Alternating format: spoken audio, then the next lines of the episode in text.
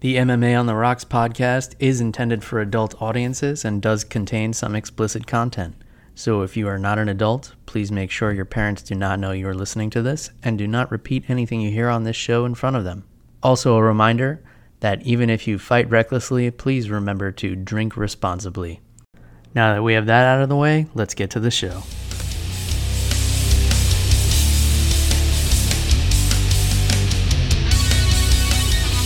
Welcome to MMA on the Rocks. My name is Bill Welker. You are listening to episode 116 of the podcast, or you're joining us here on YouTube. Today is Sunday, November 18th. It is Thanksgiving week or Black Friday week, depending on your priorities. Uh, so, we're going to continue with the theme of having part of our podcast family on the show. So, I hope everybody enjoyed the show last week with Blake from Loaded Joe's. And uh, I have another special guest this week joining to help us host the show. I had to book this guy months, close to a year in advance. Or he texted me this morning and said, Hey, when are we finally going to do a show together? And I said, How about in an hour? And here we are. Um, but believe whatever you choose to be the truth. In any case, uh, host of the Loudmouth MMA podcast as well as a very interesting podcast about Nicolas Cage, uh, one of the all-time great American actors, uh, Mr. Kyle Steele. Kyle, A welcome na- to the show. a national treasure, if I may. Uh, Nicolas Cage. Yeah, we actually that one's coming uh, is is ending this month. We, we've already we've already finished all the movies, so I have officially seen every Nicolas Cage movie in existence, to include every movie that he has produced or had a cameo in. Every single one. I've seen ninety plus movies involving Nicolas Cage. So. That's- I don't know. Wow. I don't. I don't know what that qualifies me as, uh, but it qualifies me for something, and whatever that is, you're welcome. That's like 400 hours of screen time. Oh, we've done. we've we've we- we're gonna do a recap episode. Um, actually, it's gonna go up next week, and that's gonna have all those stats, like uh, every single box office combined, every budget combined, uh, the amount of days that we've spent watching Nicolas Cage movies.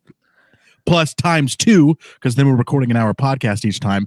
And then, of course, uh, because I can't get enough, uh, starting in January, it's going to be the Sandra Bullock movie review hour. So we're going to go through every single Sandra Bullock movie. All right. Well, we're going to have to let people know uh, where they can find all this quality movie action at towards the end of the show. Absolutely. Um, before before we get to that and get into some MMA, let me introduce my beloved co-host from every other week, all the way from snowy New Jersey, Jeff, the Animal Wilson. Jeff, keep him warm up there. Yeah, dude. I mean, all this shoveling snow is pumping blood into my arms. So, you know, we'll be all right. But uh, yeah, Bill. Uh, if we got buried in like six inches of snow. Um, you know, as a teacher, I got the best of both worlds because I didn't get a snow day. But what I did get was uh, I got to leave early the day of the snow, and then the next day we had a delayed opening. Um, you know, a bunch of teachers called out, but you know me, Bill. My daddy ain't raised no bitch, so I showed up to work on time and got some grading done. So, um, and Kyle, I, I love your idea of uh, of the the movie podcast. That's so awesome. And you know, to quote the Smashing Pumpkins, despite all my rage, I am still just a Nicolas Cage. Absolutely, my friend. Is this a is this a common this is, phrase? oh, listen, uh, uh, the amount of uh, Nicolas Cage puns that have been tossed my way over the last two years. Uh, I would say it's unreal, but I think you can imagine exactly how many. Yeah, I guess so. Um, so let's let's talk about a different kind of cage, uh, the the kind that Segway. my segue game is on point today, which I can't usually say. I can never uh, lay claim to that. So, uh, Fight Night 140 from Buenos Aires was a real banger of a card that I fell asleep during. I had to wake up and and rewatch uh, the co-main and main event this morning, and I'm glad I able I was able to do that um, during sound mind because these are two of the best fights uh, in recent memory, especially for a fight night. So I was really glad I got to watch this. I don't know what the implications will be for either of the winners. Um, just because they're in divisions that are a little bit muddied up and there's some some kind of weird circumstances surrounding them. So uh, I want to start with the main event: Santiago Ponzinibbio getting the job done against a really durable guy in Neil Magny, uh, putting him away in the fourth round in front of his hometown crowd. Uh, Kyle, I'll start with you. Uh, what were your impressions of uh, Gente Boa's performance last night? Well, first of all, and you said it. Um, you said two things that that perked me up. One, the falling asleep, uh, ironically perking me up. But uh, I record a show every single Sunday uh, with like a buddy of mine, Fred Kirby, uh, Kirby underscore MMA on Twitter. Uh, him and I do a show in person every single week, and uh, we literally spent 20 minutes talking about how we both fell asleep during this card. Not because it was necessarily like adherently boring, but the pacing was just a nightmare. Um, which I'll get to in a second. Uh, but the second thing you said was, what are the uh, ramifications basically of this fight, right? Like what is next? And right there in lies in lays the problem with these cards. What did they? Are we allowed to cuss on here? I don't remember.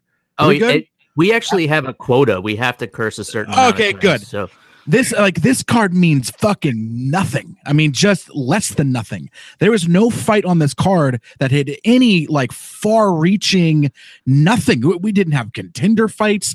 In fact, we had a fight that's within a division that doesn't even exist anymore. Right?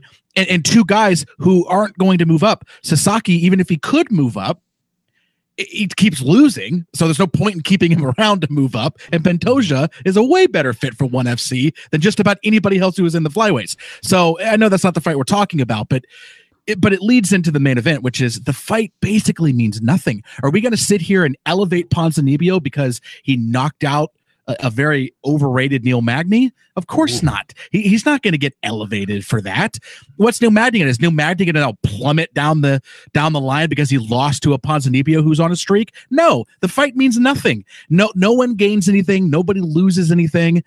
And these types of fights, when you're watching that fight, a fight that means nothing at 1.30 in the morning, mm. you know, one in the morning, it just adds another layer of stink to it. And you're like, I don't want to do this.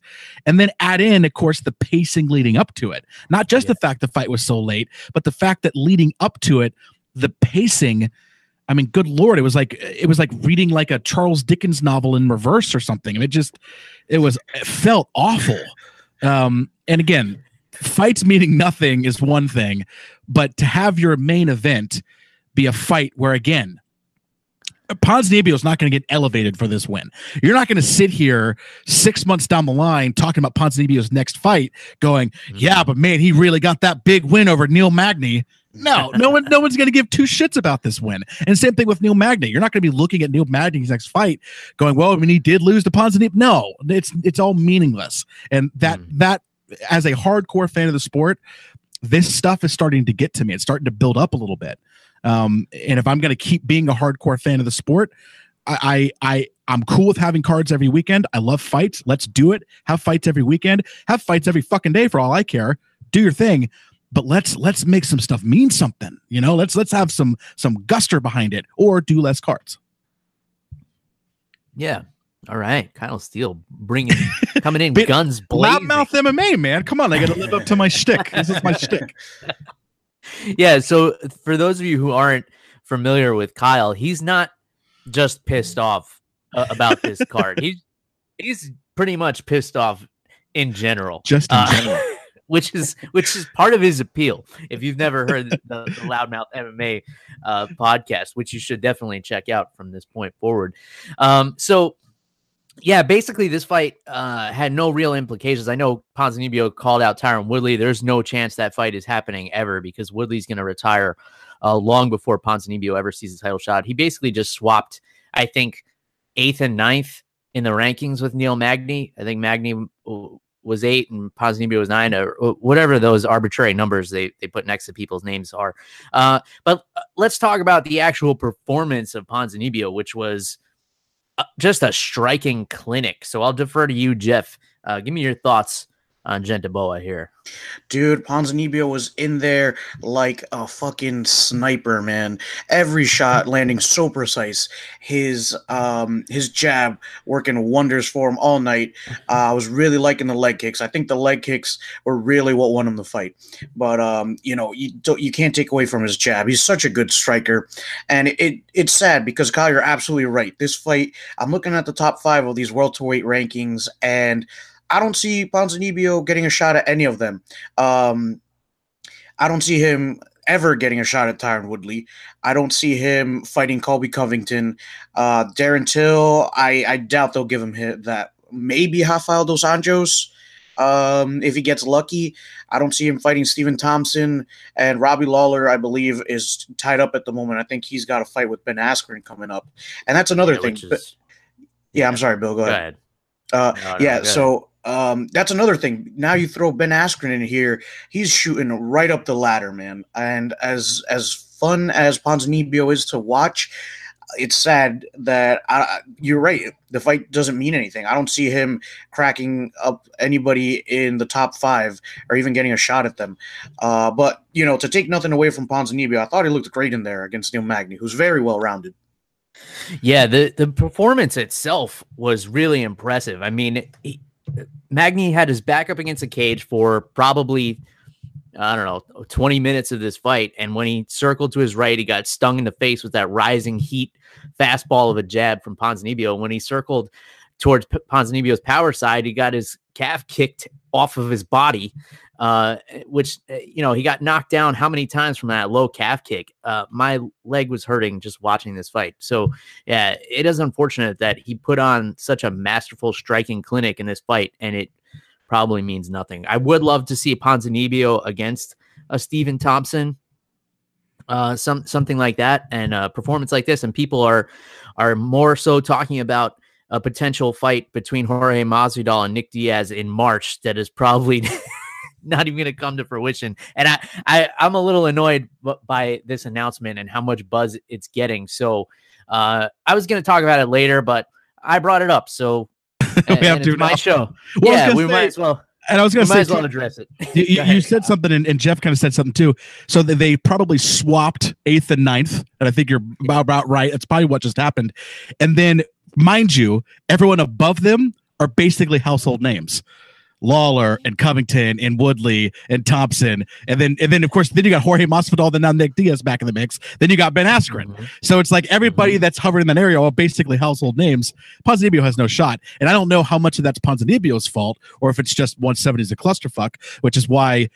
Uh, to bring up a whole new topic, which is why I still love the idea of the 65 75 because I think it would just break some of that stuff up. And I think that's good. That's what kind of what we need. It's too much of a logjam there. And maybe Ponzinibbio would be a guy that would benefit from that. But yeah, I mean, everybody above him is basically a household name. So, you know, he's he's kind of screwed. Yeah, and not to muddy things up more, but you left out RDA and Usman. Yeah, right? I, tou- touche. Yeah. absolutely. I- and those are two like fairly household names. I mean, former champion RDA, uh, who who moved up and was burning through the welterweight division. And then Usman, uh, one of the best prospects we have in, in the UFC.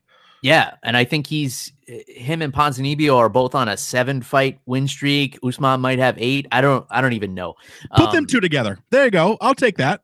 Put them two Yeah. together. Well, well, I think Usman's fighting RDA pretty soon, unless that. Fight I'm pretty sure. up. I'm pretty sure. Um, so let's talk about how you have so many awesome fighters in this division. I mean, it's one of the most stacked divisions out of nowhere for a division that basically took a two-year hibernation uh, because the the title fights were just so awful. Now you have too many fighters. Not not a bad problem to have. Um, but now we're adding the the potential return of Nick Diaz and Jorge Masvidal. I don't know what weight class this fight is at, but I don't understand why people are so excited about this personally. Because one, uh, uh, the the Diaz brothers have been teasing returns for years, and they're they're both sitting comfortably as millionaires now. Uh, it doesn't seem like they're in a hurry to get back in there. And this fight is in March. That leaves so much time for something to go wrong, like for USADA to find a roach clip in Nick Diaz's car, or like in the parking lot next to his car. Um, I I'm a huge Diaz brothers fan. I want to see them back in the cage more than anybody, but I can't understand why this is getting so much steam behind it. I'll start with you, Kyle. What are your thoughts on this announcement? I think it's just the prospect of it's it, it perfect matchup in Masvidal and Nick Diaz because they both feel like similar fighters. They both feel like like Masvidal is for all intents and purposes I, I don't know how else to put this. A, a real fighter. I, I I don't know how else to put that. But like he is an actual fucking fighter. Like that is what he is. Like mm-hmm. the dude was straight. I remember watching his YouTube videos of the backyard fighting with Kimbo. Not not fighting Kimbo, but like in that same era of backyard fighting. I think he was on like either Dada or Kimbo's like team or whatever. Like, you know, they had like fighters they, they represented and stuff. Yeah. And like I remember watching those fights. Like Jorge Masvidal is a is a real fucking dude. And then the Diaz brothers both have that same air. Like these mm-hmm. are just real fighters, you know, but in a more traditional sense. Masvidal is more of a street fighter, and then the Diaz brothers are more of like the the art kind of style of fighting, right? Like they're the jiu-jitsu guys and and they have the Gracie background a little bit and that kind of stuff. And so it's just you have two of these real guys. It feels like, and I said it on the show I did this morning, but like it feels like a turf war like it feels like these two guys, like their gyms are feuding, and that they're mm. about to meet up in some like smoker somewhere and like settle it. Like that's what it feels like. So I think people are excited because it just the build up to this fight, if it happens. Can you imagine Jorge Masvidal and Nick Diaz sitting across from each other at a fucking press conference? I mean, come mm. on, like that's worth more than the fight. I'd rather just I could watch them like talk to each other for two press conferences. Um, and then the prospect of because Nick's coming back, that'll push Nate to come back too. Like I like that idea. Again, I just think it's a good matchup. That's what people are excited. I'm excited too, uh, just because I can feel I can feel that this could be really exciting. Could also be a, a huge letdown. Let's not forget to, to, no fault of his own, but the last two times we saw Nick Diaz, uh, they weren't necessarily the most fun fights in the world. So, you know, they were fun because they were like carnivals, but you're not supposed to have a carnival type fight in the UFC. That, that's not the point of the UFC. So yeah. this feels like this could be a blast. Two guys hunting each other down. And honestly, I kind of think Nick wins, which is weird. It's weird to say that. So I don't know. I, I like it. I'm on board. Uh, whatever. I'm a simple guy. Simple one, simple needs. I would I would pay the price of a pay-per-view to watch just these two fight. One fight in a smoker uh, just like in a gym somewhere. Um, however you want to do it, whatever rule set. But yeah, I'm excited about the matchup too. But then I found out it was in March, and I was like, "Get the fuck out of here! Like, you're gonna make me wait until March for this fight?" And it, it's amazing that like so much of the MMA community is so on board with this fight. Uh, and then they all complain about the rankings and stuff. Here are two guys in their last three fights, I think, are combined one, four, and one, uh, which um, you know, it, it's just interesting to me. And I want to see this fight. You know, this fight could easily headline anything, and I have no problem with that. But I just think it's funny that people complain about the rankings and then they're like, yeah, we want this fight. Um, but anyway, I digress. Jeff, give me your thoughts on this announcement here. Dude, Nick Diaz and Jorge Masvidal are not boring fighters by any stretch of the imagination. They're super fun to watch. Um, you know, I've been a Diaz fan for a while. Uh, him and his brother. I just like how well rounded their styles are, man. They can wherever the fight goes, they're gonna be good there. Um, Jorge Masvidal, he's just a tough dude, man. He's always in there. He's ready to fight whoever they put in front of him. So I don't think that anybody loses with this fight. It is a shame that we got to wait so long for it, though. Like, there's so much, so many variables. So, like you said, so many things that could happen. I mean, Nick Diaz could get caught with heroin or something. I don't know if it would be to that extreme, but um, I'm a worst case scenario type of person. My mind goes to the worst possible case. Um, somebody could die before the fight happens. I mean, anything could happen. I I mean, if that happened, I think that if if one of these guys died, they would still be willing to fight. That's that's just that's, that's just the kind of exactly how it feels. Yeah. Those are the kind of fighters uh, Nick Diaz and Jorge Masvidal are. Um, and and yeah, for sure, Masvidal is one of these guys like anytime, anywhere, which is why I would I would prefer if this was like on a week's notice, like, oh yeah, these guys are gonna fight next week, and they would both be fine with that. But instead, when I heard March, I was like, son of a bitch. Um. Anyway, speaking of tough guys, uh, Darren Elkins, uh, who is known for uh, taking a beating, uh, taking an extraordinary amount of damage, uh, which explains the tattoo across his chest, uh, wasn't able to hang in there against Ricardo Lamas. I thought this was an awesome fight uh, that, again, had no implications, but for what it was, this was a really entertaining fight. So Elkins, I thought, came away with the first round and part of the second round, and Lamas was putting himself in a situation you never want to be in, which is he might have had to finish Darren Elkins. uh, he came around and I think wound up winning the second round and then was able to put him away in the third round. But I loved the grappling exchanges in this fight. Uh, I loved the the tight guard for from both of them on the feet. They both had their hands up high, but Lamas was throwing straight punches while Elkins was winging punches out of that that tight guard. Um, I, I really love how Lamas stuck to the game plan here and just wore Elkins down, was able to put him away. You know, maybe it's a culmination of all the damage he's taken, uh, no pun intended, actually, um, from the last couple of fights. But uh, Elkins getting put away with uh, with a nasty ground and pound uh, series here. Uh, Jeff, I'll start with you on this one. Uh, what were your thoughts on the damage versus Lamas? Dude, this was a super fun fight. It was so back and forth. Dude, I try to kind of keep score in my head when I'm watching a fight. That did not happen with this fight because it was just so back and forth, so entertaining. Um, the scrambles on the ground were awesome. Darren Elkins was going for like knee bars and and uh, ankle locks, and Lamas was was getting out of positions and just transitioning so smoothly, so well.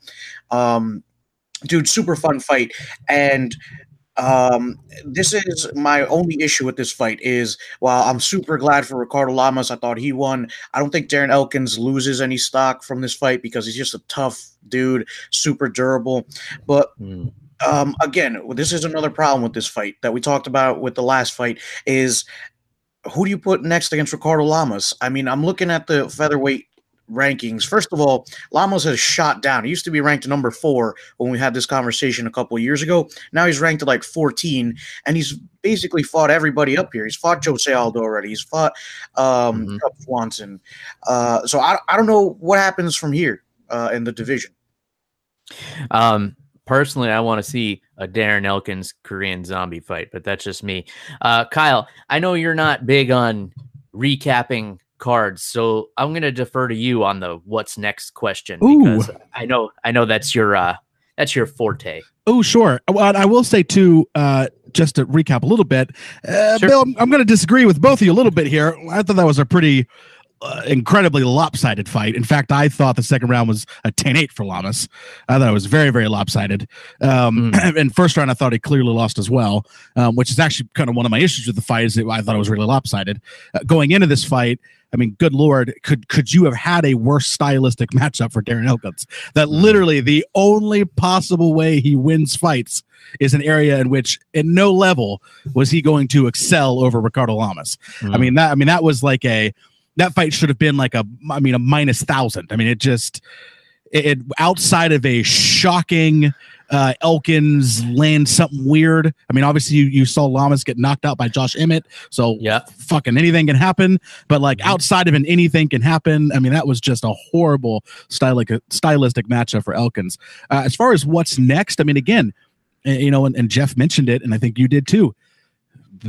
I've, been saying it the whole time. I'll keep saying it. This fucking card was pointless, and this is another one of them. I mean, what do you, now? What do you do? Like it's it's Ricardo Lamas doesn't really get anything from this other than just showing why he's the perennial gatekeeper of the featherweight division, and then Darren Elkins just proved what we already knew that he wasn't ready for the people above Ricardo Lamas. So congratulations, what we already knew, we just figured out. You know, I just I I think your suggestion was kind of right on. I mean, Korean Zombie obviously just got uh he was winning a fight against Yair Rodriguez, and then he gets caught with that weird elbow, and we can eh, you know you've already talked about that fight to death. Obviously, uh, I think that's a good fight.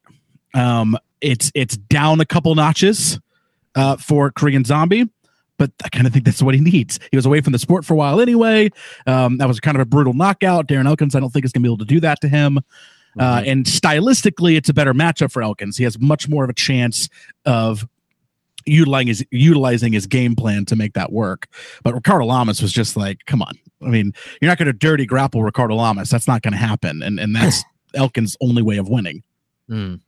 They did have some some uh, competitive exchanges there on the ground. Like Elkins was able to, you know, get up from some positions that Lamas is usually able to hold people down. I think missed Sure. opportunity for Lamas uh, at the end of the fight when he said, "I'm just going to take some time off with my family." It's like, dude, come on, you just want to fight. Got to keep it That- going. Y- Yeah. You gotta you gotta take some momentum here. I think a good move for him would have been calling out Zabit. Listen, unless he knows, unless he is aware on some level, this is I am relegated to the. I, I mean, I don't believe for one second that these fighters don't have an acute understanding of their role. That whether they want to admit it or not is either here nor there. But ultimately, they've soul searched. They realize who they are and what they are, which is why you see fighters calling for weird fights and that kind of. They know what they are and, and Yeah. they know kind of what they're going to be able to become. Some guys are, are misguided, right? But I think ultimately most of these guys know who they are. I don't think I think Ricardo Lamas knows exactly what he is. He's a gatekeeper, and and and he's a gatekeeper who's at least a lot of fun to watch. You know, and he's a gatekeeper that can easily earn himself into big fights just because he's exciting. But ultimately, he's not going to win those big fights, and it just is what it is.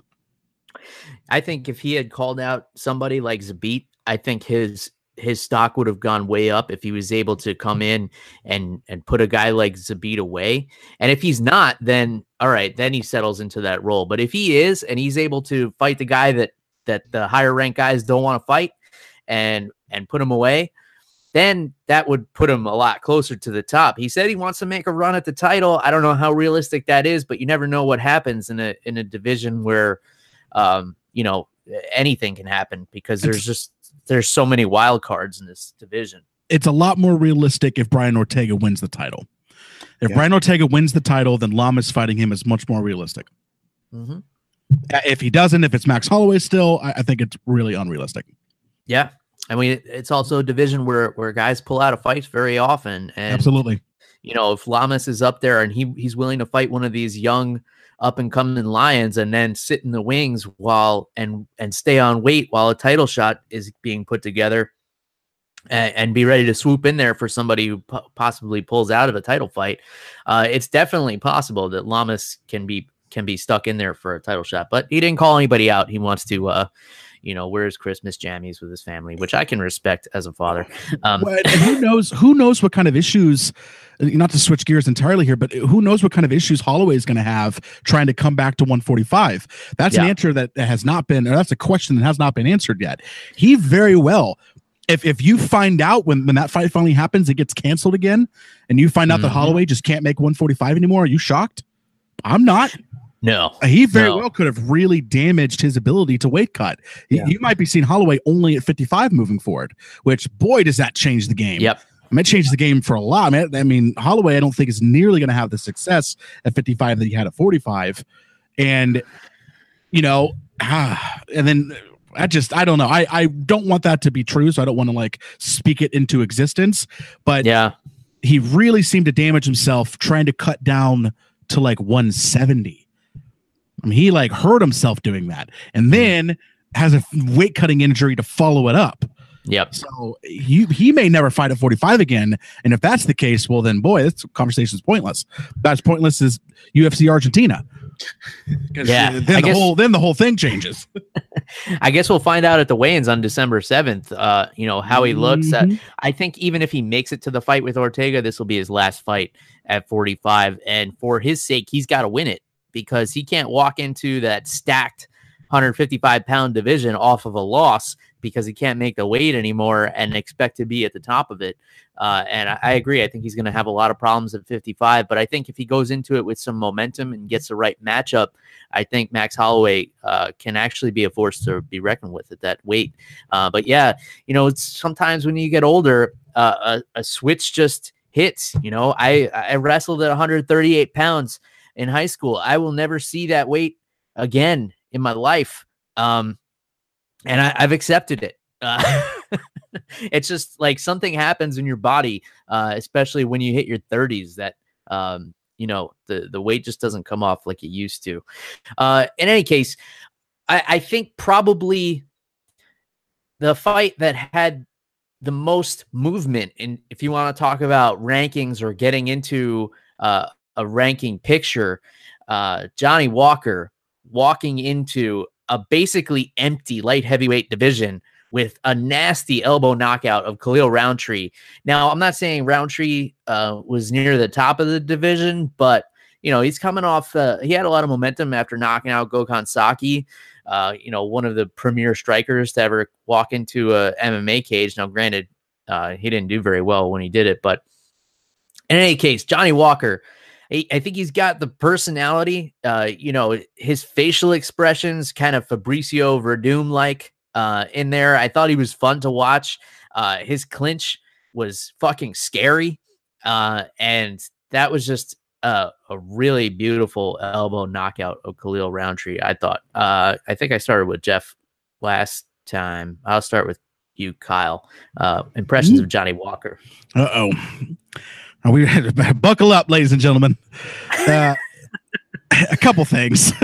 One, can you uh, can you cue the everybody's on steroids uh, Nate Diaz press conference uh, statement because Johnny Walker was roided out of his mind. Those facial expressions were not Werdum esque.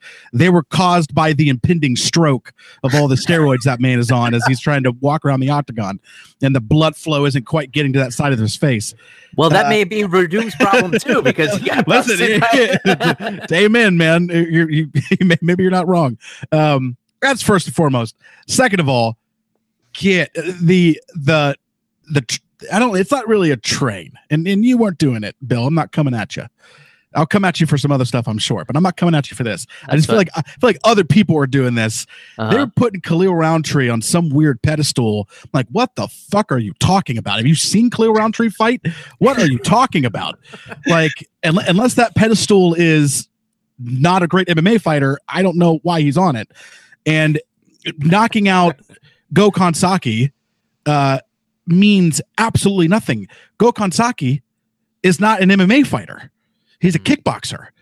And in his MMA career thus far has looked pretty piss poor. He almost got beat by Luis Henrique da Silva. Have you seen Luis Henrique da Silva fight? You think Khalil Rountree is bad? Let's cue that guy up. I mean, good. He's terrible. So, like Khalil Rountree has gotten this weird thing around him. He's not very good, and he looked exactly that that Dennis Green we thought who like they were who we thought they were. Like that's that's Khalil. That's me, Khalil Rountree last night. I'm like, he is who I thought he was. Boom, there it is. And it's the guy who gets knocked out with a weird little elbow. It like that. That's it right there. And then Johnny Walker, whatever. Listen, he's a fun guy. He's roided out of his mind. If he doesn't pop pot within his next two fights, I'll change my name to Nancy. It, there's no way that dude's sticking around. he, he, looked like he was roided out of his mind. Um, if he does stick around, as you noted, the 205 division is wide open. So it, it's it is desperate for some names outside of Jon Jones and Cormier and Gustafsson. I mean, we really need some more names in that division. 205 has been looking a little better, but I also want to see Johnny Walker fight a UFC caliber fighter next to. I mean, let, let's put him up against a guy who's a legitimate UFC fighter. Khalil Rountree is not it. Um, listen, don't beat the shit out of me. I always love that. People always, I just wanted, I, I feel like I always need to say that because I, I know people listen to this and they like, you can see the video. I'm like, I'm fat and aging and balding, and, and people are like, "This dude, like, talking about this guy's on steroids. This guy can't fight, and blah blah blah. What the fuck is he talking about?" I am well aware that anybody that I have talked shit about would murder me within seconds. Khalil Rountree, if he got his hands on me, could kill me with very little pushback. I, I mean, there'd be nothing I could do. He would just strangle me to death, and that's it. Like I'm done. So I'm well aware of that. But as a fan and someone who analyzes the sport, he's not very good. And I would not even I would barely qualify him as UFC caliber. I mean, he is a he's a Bellator guy. He's a regional guy. I mean, that's that's what Khalil Rountree is. Let me see Johnny Walker fight one of those guys, and then maybe we'll fucking talk. But until that happens, I'm gonna put the slow that cart down a little bit, and and old steroid boy needs to prove it a little bit. Wow. All right. I love it. I told I listen, I warned you before we got going. no, no, it's great. I, I, I love having that kind of I I'm glad you clarified on the on the abilities of the fighters. You know, Khalil Rountree, long time uh, listener of the podcast. So, um, so Jeff, I don't expect you to match the energy of Kyle, but give me your thoughts uh, on Johnny Walker's performance. Yeah, man. I mean, uh, I agree with Kyle. You know, Khalil Rountree, yeah, he's had some success in the UFC, but uh, I, I, I still I can't get on that hype train or anything. Um, I don't know if there is a hype train. It might not exist. It hasn't left the station, but um, dude, I, I thought I was impressed with uh John with uh, Johnny Walker. You know, he's got a cool name, and you know, ugh, dude, um, he just he might very well be on steroids because it looked like those leg kicks were doing absolutely nothing. I mean, just there's something about Johnny Walker though. Um, I I like his. He's got he's kind of got that it factor where he's fun to watch. Um, but uh, I if he's not on steroids, I really hope he's not because he would be a welcome addition to this light heavyweight division because it's been looking thin at the top. I mean, outside of Jones, Gustafsson, uh, and Daniel Cormier, there's not really a lot of people to talk about. I mean, Anthony Smith, I mean, he's good. I don't see him doing that well against uh, the other three guys I just mentioned. Uh, we've got Jan uh. Um, he's not bad, but I think he struggles against someone like Daniel Cormier. Um, so yeah, dude, uh, I, am excited to see what's next for Johnny Walker. Hopefully, uh, hopefully he uh, he has some more success, and you know we'll see how he does against someone who's a little higher in caliber uh, at the top of this division. What you're saying, Jeff, is that you like the cut of his jib. Yes, that's what you're saying. You like the cut of his jib, and and I'm with you. I support that. I I also like the cut of uh, Johnny Walker's jib for sure. I just don't trust him. Mm. I think that's where I'm at right now. I don't trust it. I don't trust that it's real. So uh, we'll we'll talk in two years. I mean that's that's kind of where I'm at. Uh, the the and this is with every prospect that ever comes in. Um, has Walker had a fight in the UFC yet? No, I think that was his, that was his debut. Uh, yeah. I appreciate pretty sure that was his debut. Contender series. Yeah. Oh, on the contender series. That's where we saw him first. Yes, yes, yes. Um, the thing uh, in, in, UFC fans, we love it, and I do it too. Like I'm, I'm making fun of everybody to include myself. We all do it, but when somebody comes in I mean, holy shit, we are so fast mm. to be mm. like, this is the guy, this is the new welcome to the division, this is the prospect, this and that. And then in two years, we're not even saying their name anymore because they had a chance to have a couple more fights and lightning didn't strike again. You know, we just got to give these people time. I mean, this guy seems like it, but I mean, holy shit, he, he he knocked out Khalil Rountree for God's sakes with with the again with a weird elbow thing. I mean, he's not going to. Can you imagine? Uh, put somebody up. Put Luke Rockhold in there at 205 instead of Khalil Rountree. You think he's landing that funky little elbow on, on Rockhold? Absolutely not. He's not getting close enough to do it. I'm not saying I'm not saying Rockhold can't be beat because he absolutely can, but I'm saying the type of shit that's going to knock out Khalil Rountree, you try to do that on a on a better fighter, and you're not getting anywhere close. Even if you beat him, it's not because you were able to sneak a weird elbow in. That's not that's not happening.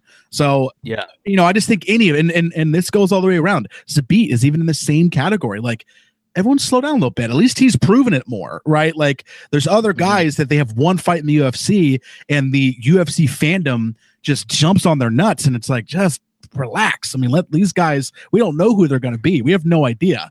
Um, especially they're making yeah. debuts. You generally will make a debut against somebody who you can beat. The UFC is not stupid. They they saw that Johnny Walker, they saw the faces, they realized that he's a marketable guy. So who do you think they put him in there first? Against a guy he can beat. They mm-hmm. and again, the UFC is not. They know who what Khalil Rountree is, right? If Khalil Rountree would have won, they would have taken it. But ultimately, the yeah. UFC kind of knew what to expect. So, and then that's why they booked it. yeah, for sure. I think uh, the the issue or the phenomenon of the hype train.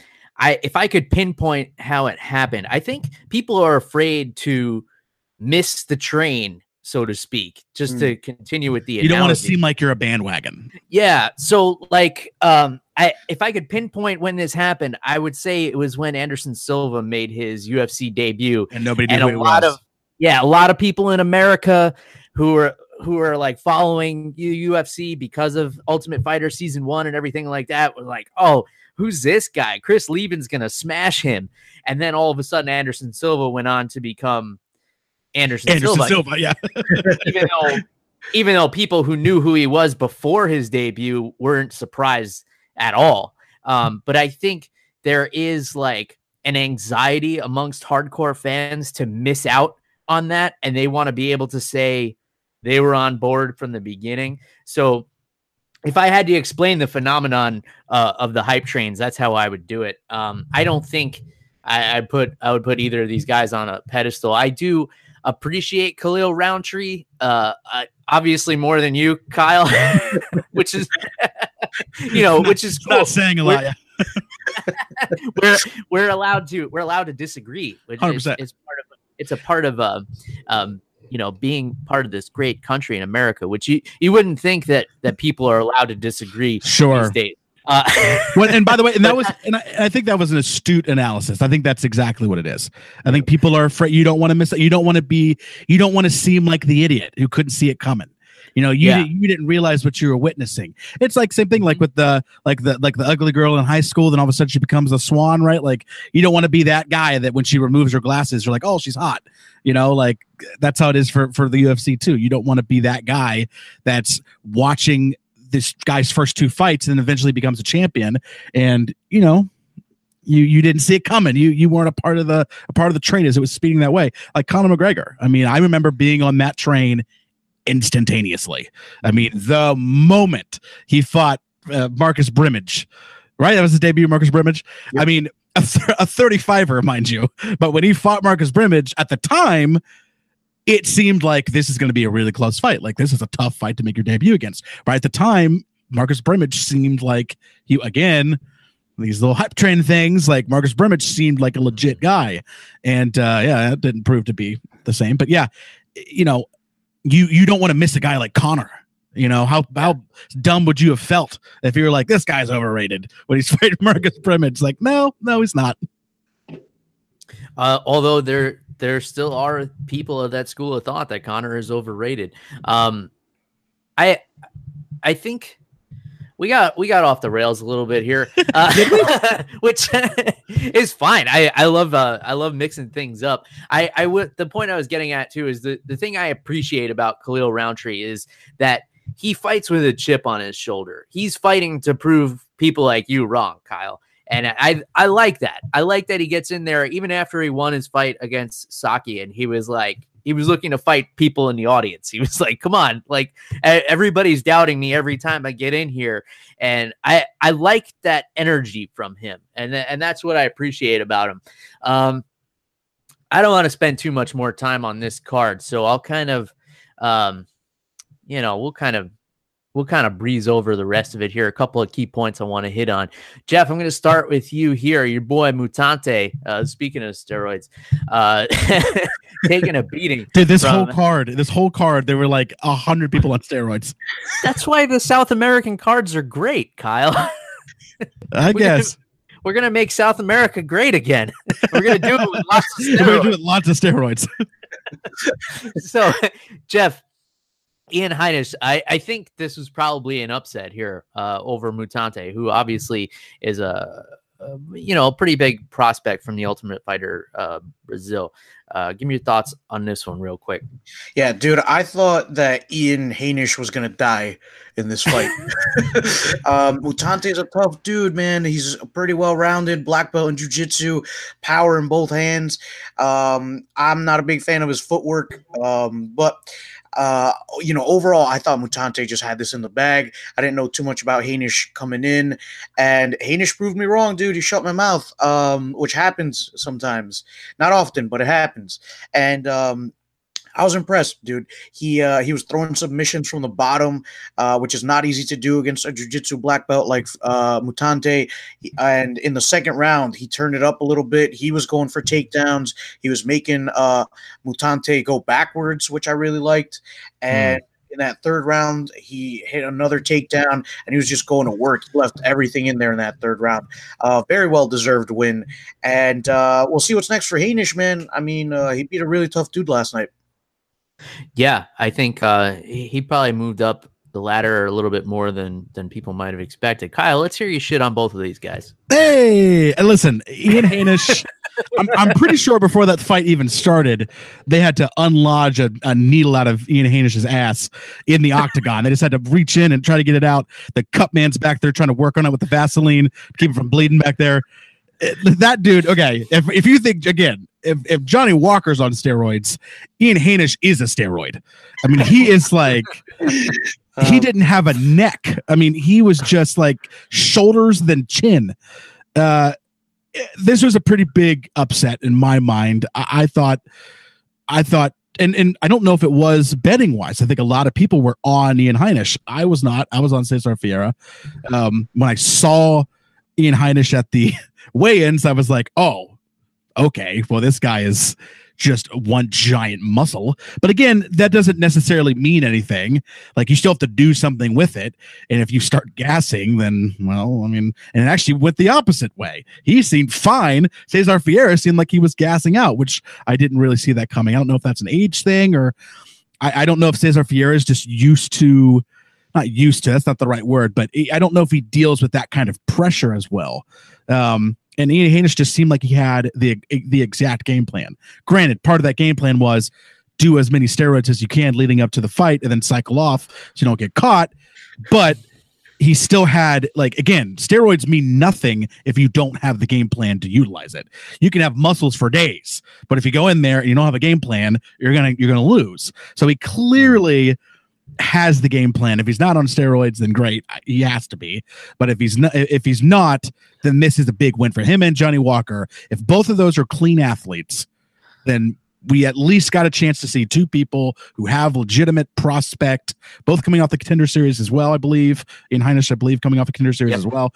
So. Mm-hmm two legitimate prospects coming out of the contender series that are in divisions that are relatively shallow so they can they can make a name for themselves if if they're good all right. Uh, I want to kill three submissions with one stone here, just for the sake of time. So we sure. had Marlon Chito Vera getting a, a, comeback victory over Guido Canetti, and let's be real, his name's Guido. Uh, did, I think they just say Guido because they can't say Guido on TV for some strange reason. Yeah. Uh, Cynthia, Cynthia Calvillo getting a, a nasty, what was really a bulldog choke that turned into a rear naked choke, but I don't think she even needed uh, the hooks to finish uh, Poliana Botelho. Uh, and um, you know, but once she put the that, that extra three pounds on her back, you know that that got the tap. And then uh, it if Johnny Walker and Ian Heinisch are on steroids, uh, they probably just drew some of Michel Prazeres's blood and injected that into their body because that guy had the steroids of a heavyweight injected into a five foot six frame, uh, which is pretty impressive. And he landed uh, a nasty uh, first round guillotine over Bartosz Fabinski. Uh, so three chokes.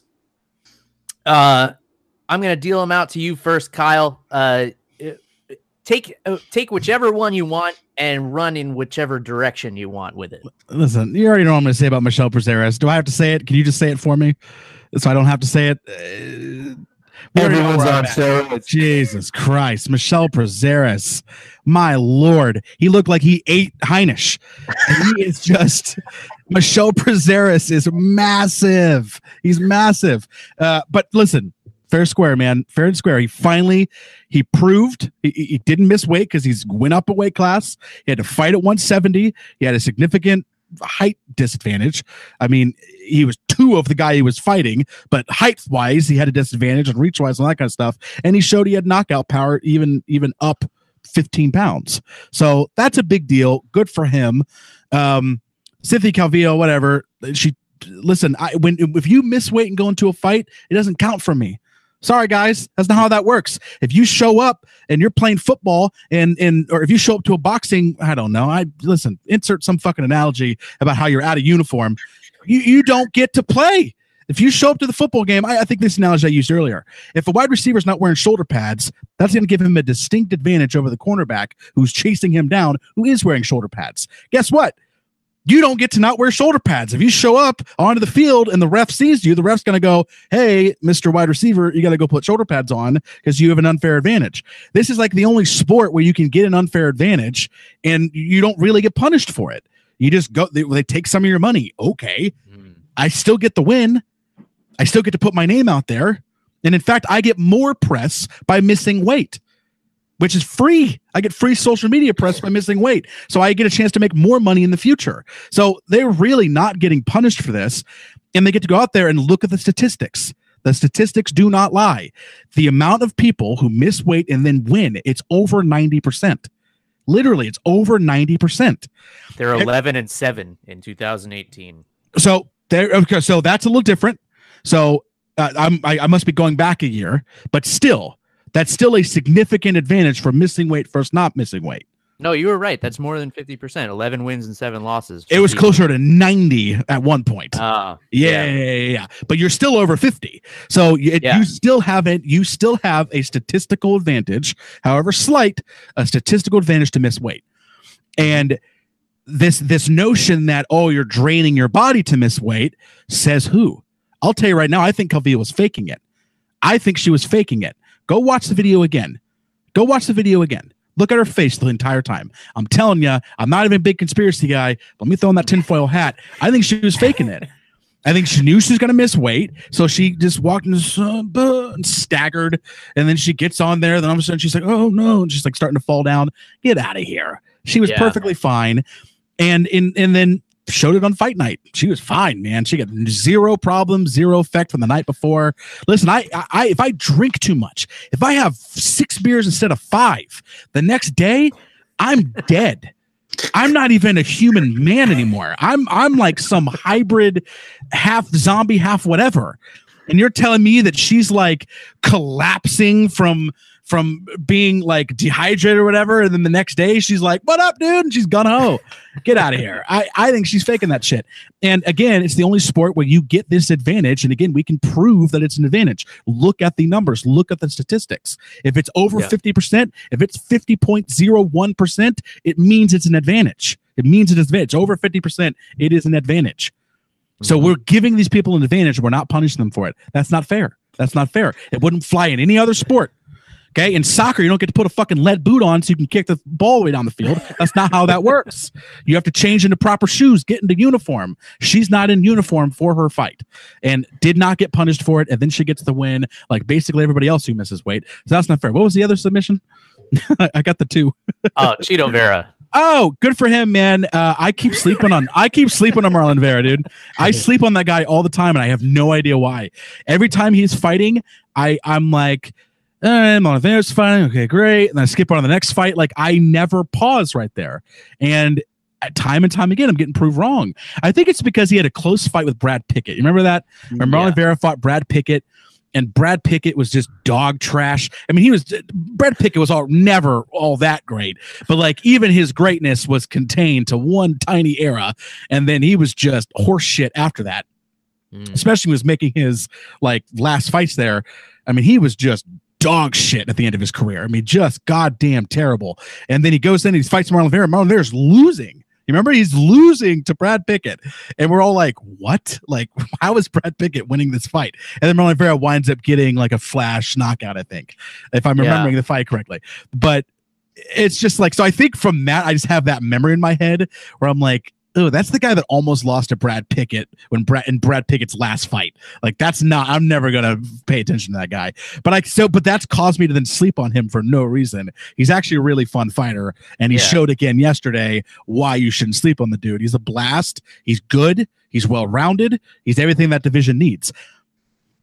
I, I do believe I don't want to sway your your memory or anything, but I do believe that fight with Brad Pickett was the last minute. Like Chito Vera stepped up uh, to as a last minute replacement or something, and and he he was like overweight and had a rough weight cut. I don't know if that sways your opinion. Listen, or, I, I, mean, remember I, it the way you want to remember it. listen, I, I I ran into a crackhead on the corner of Third Main down in Dayton. I'm pretty sure it could beat up Brad Pickett right now. So I don't know if that really dissuades me all that much. All right, fair enough. Uh, Jeff, uh, uh, same question. Three chokes. Uh, you know, take a pick or or pick all of them. uh, Bill, I'm gonna be honest with you, man. Last night was the night of the Mata Leon, which means lion killer or lion tamer in Spanish and Portuguese. Um, I was a fan of seeing all these rear naked chokes, man, but um, I got to give it to Marlon Vera on this one. Uh, Guido Canetti, you know, he was in there tough. I thought he annihilated Marlon Vera in that first round. Yeah. And I don't know what his corner said to him in between rounds, but Vera came out a different fighter. Um, he landed this knee where he flew across the octagon and just stunned Canetti. And mm-hmm. um, you know, I, I felt like it was his Muay and his clinch game that set up that rear naked choke finish. Um, as for Cynthia Calvillo, man, I'm a fan of hers, but I'm disappointed. Uh, you were telling me, I think you, you texted me actually Friday morning that uh, Calvillo missed weight and almost died, and I responded, "Well, I would have respected it, respected her more if she had died instead of missed weight, Bill." um, of course, I say that jokingly, but dude, she's a professional. You know what you're doing. Um, listen, I I don't feel bad for people when they miss weight. If you cannot make the weight, move up a weight class. Mm-hmm. Um, Bill, I'm never gonna fight at flyweight. One, because the division no longer exists, and two, Bill, I'm not fucking making flyweight ever in my lifetime. All right, fair enough. Um, I think th- there were some other interesting fights on this card, uh, but I don't want to talk about them because I don't feel like it. Uh, I want to shit on Bellator a little bit, uh, uh, just because, uh, man, I I really, um, I really want to like Bellator. I really want them to take that second place spot and run with it, but they keep letting me down. Uh, and they let me down with like all the celebrity like freak fights and bringing Ken Shamrock back. I would I would be glad to go back to those days because now they don't even want you to see their product.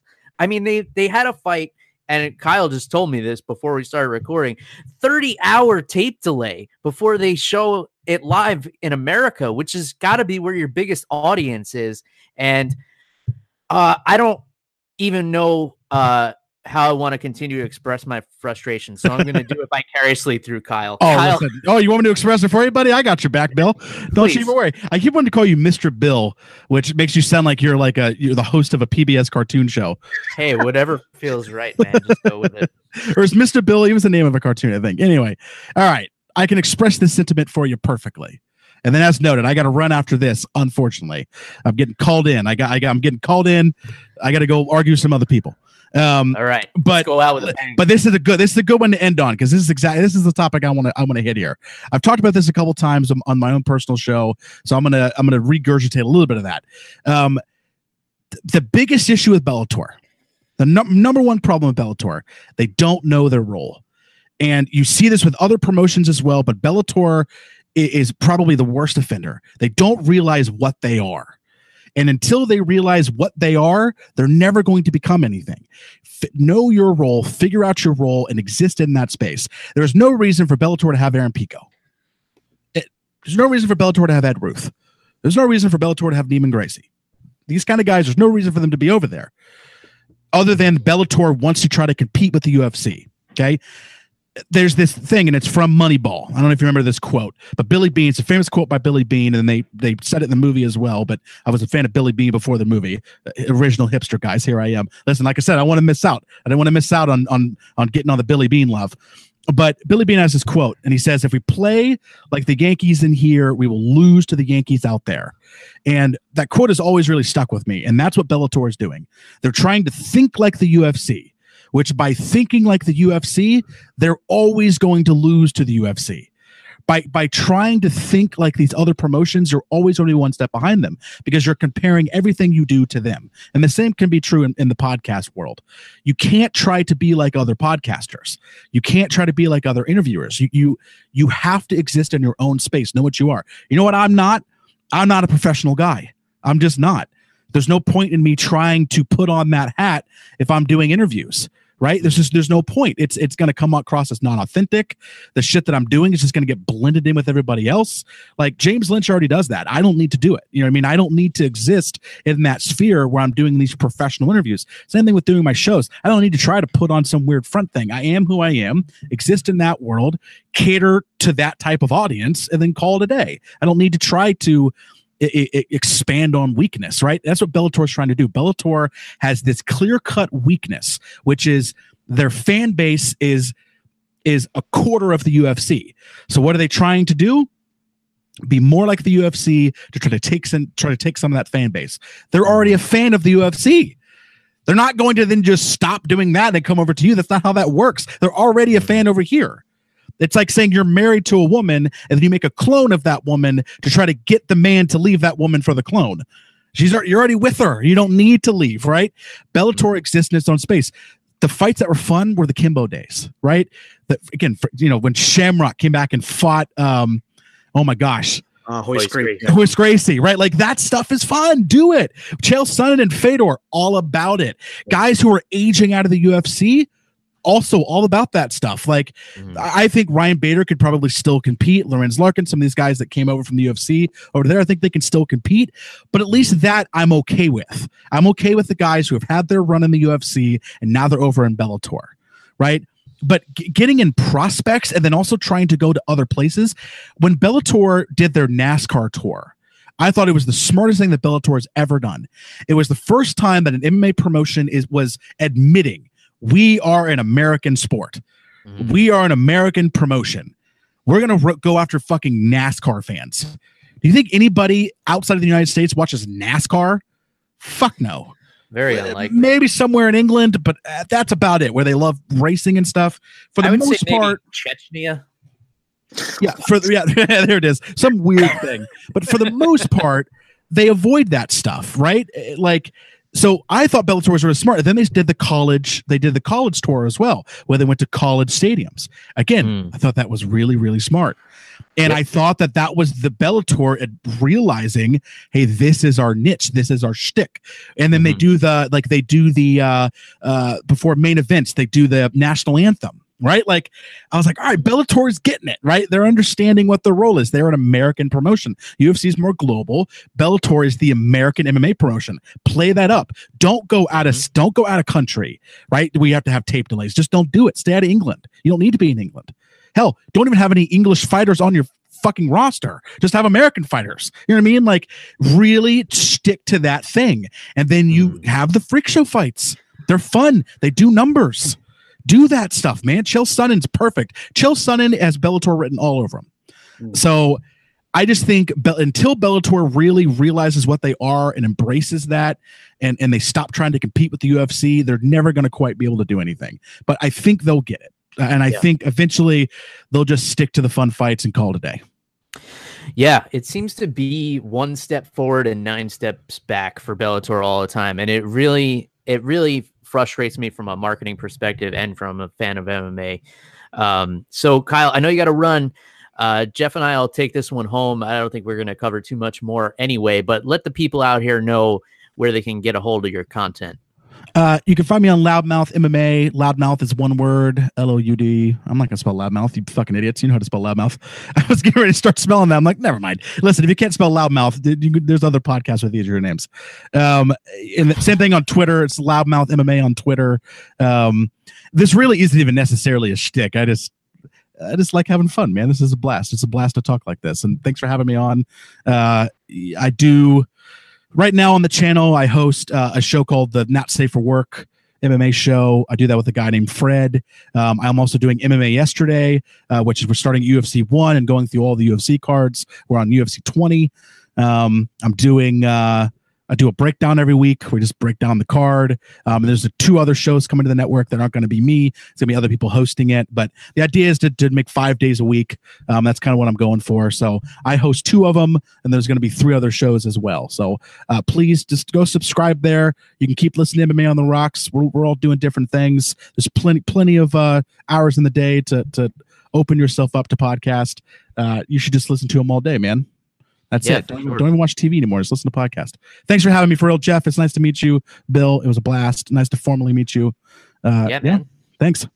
Thanks for coming on, Kyle. All right. Yeah, thank you for being on the show. Thank you, sir. I'm out. Kyle Steele. All right, brother.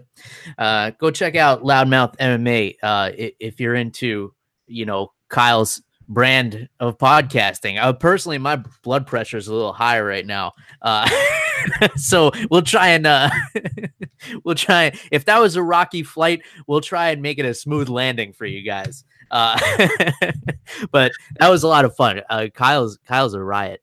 Um, I know I go off on some tangents sometimes, but man, he takes it to another level. Um, so if that's your thing, definitely go check out his show.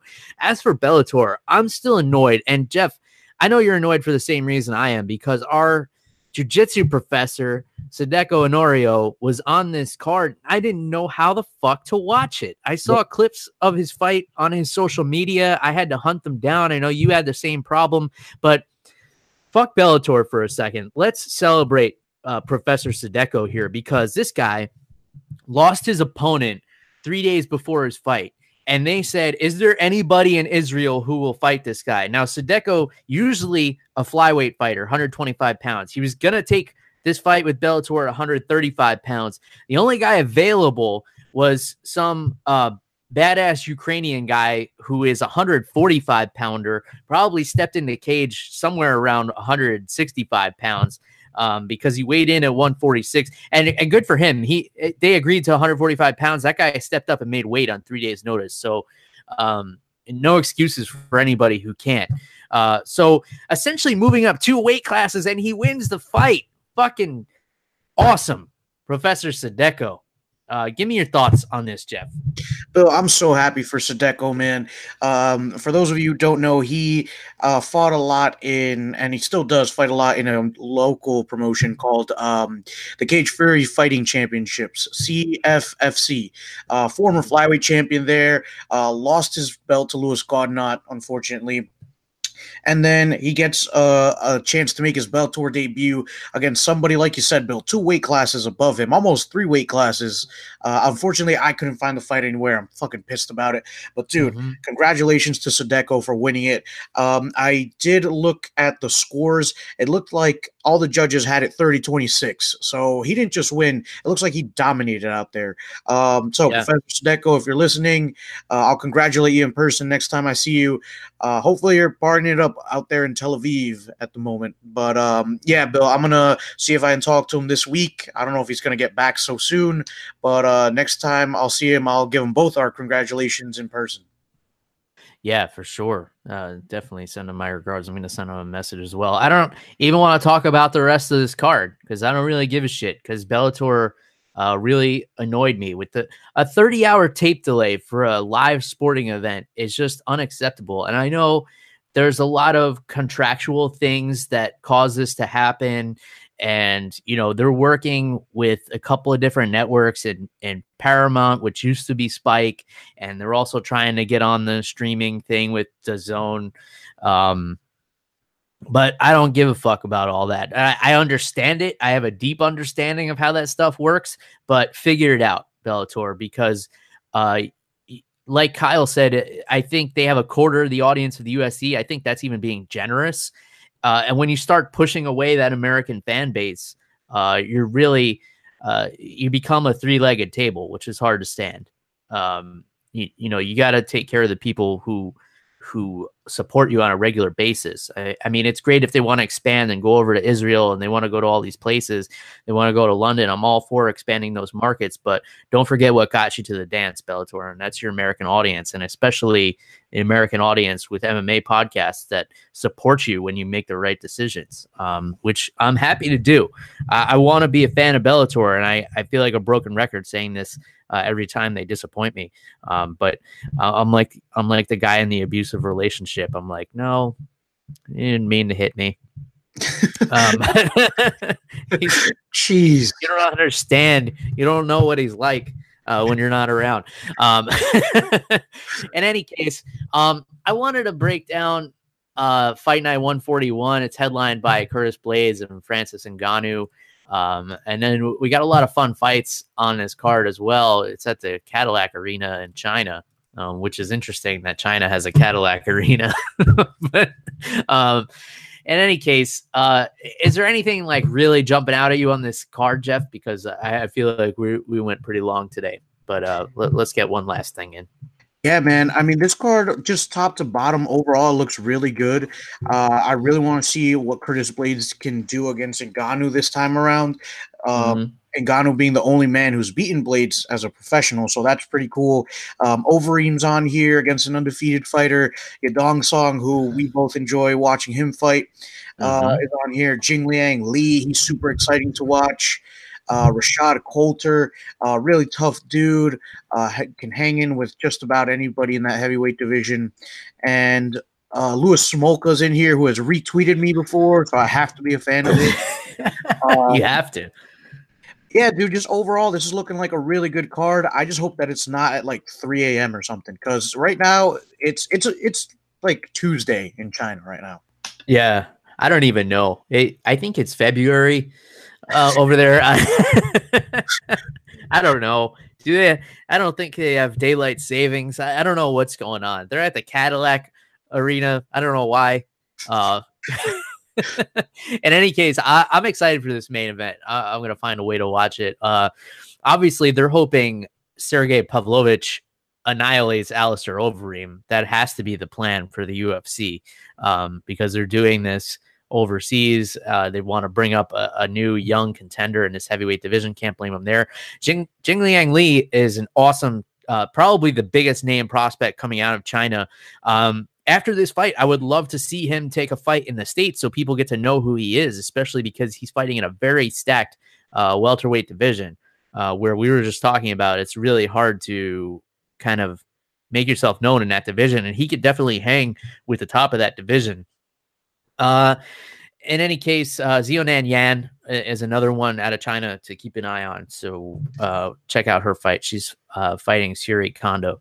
Um, so yeah, it should be a pretty solid card. I, I mean, if you're getting over your Thanksgiving hangover, uh, this is a good way to to chill and um, you know get some MMA uh, intake some MMA. Uh, I don't think there's anything that big uh, coming up. Uh, we don't have a pay per view until December, and uh, that's when we're going to find out if Max Holloway is still fit for this featherweight division. In any case, covered a lot today, Jeff.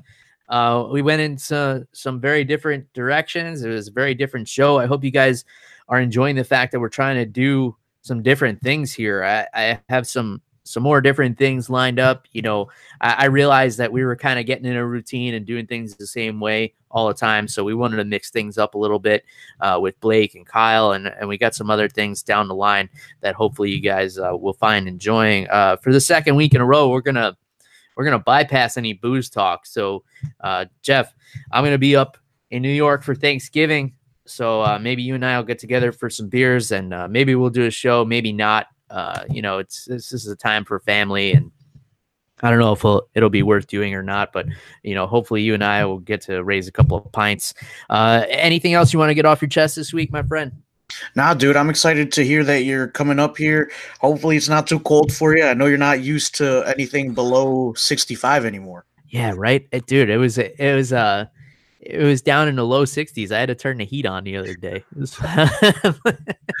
my my blood is definitely thinned out a lot since moving to Florida. But uh, yeah, hopefully that all that snow is cleared up. Uh, you know, Jersey and New York making the news down here for their poor ability to uh, to get rid of the snow during this storm. I guess it was uh, it was unexpected. But you know, I, I, can't be too proud to be a Floridian either. We fucked up this midterm election pretty bad.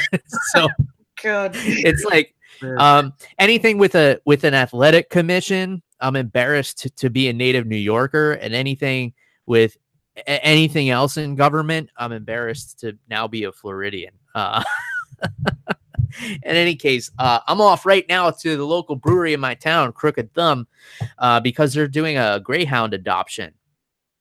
Uh, for those of you who follow uh, politics in the news, so during this last midterm election, there was something on the ballot. Florida is the last state in the country, I believe, to uh, have legalized greyhound racing.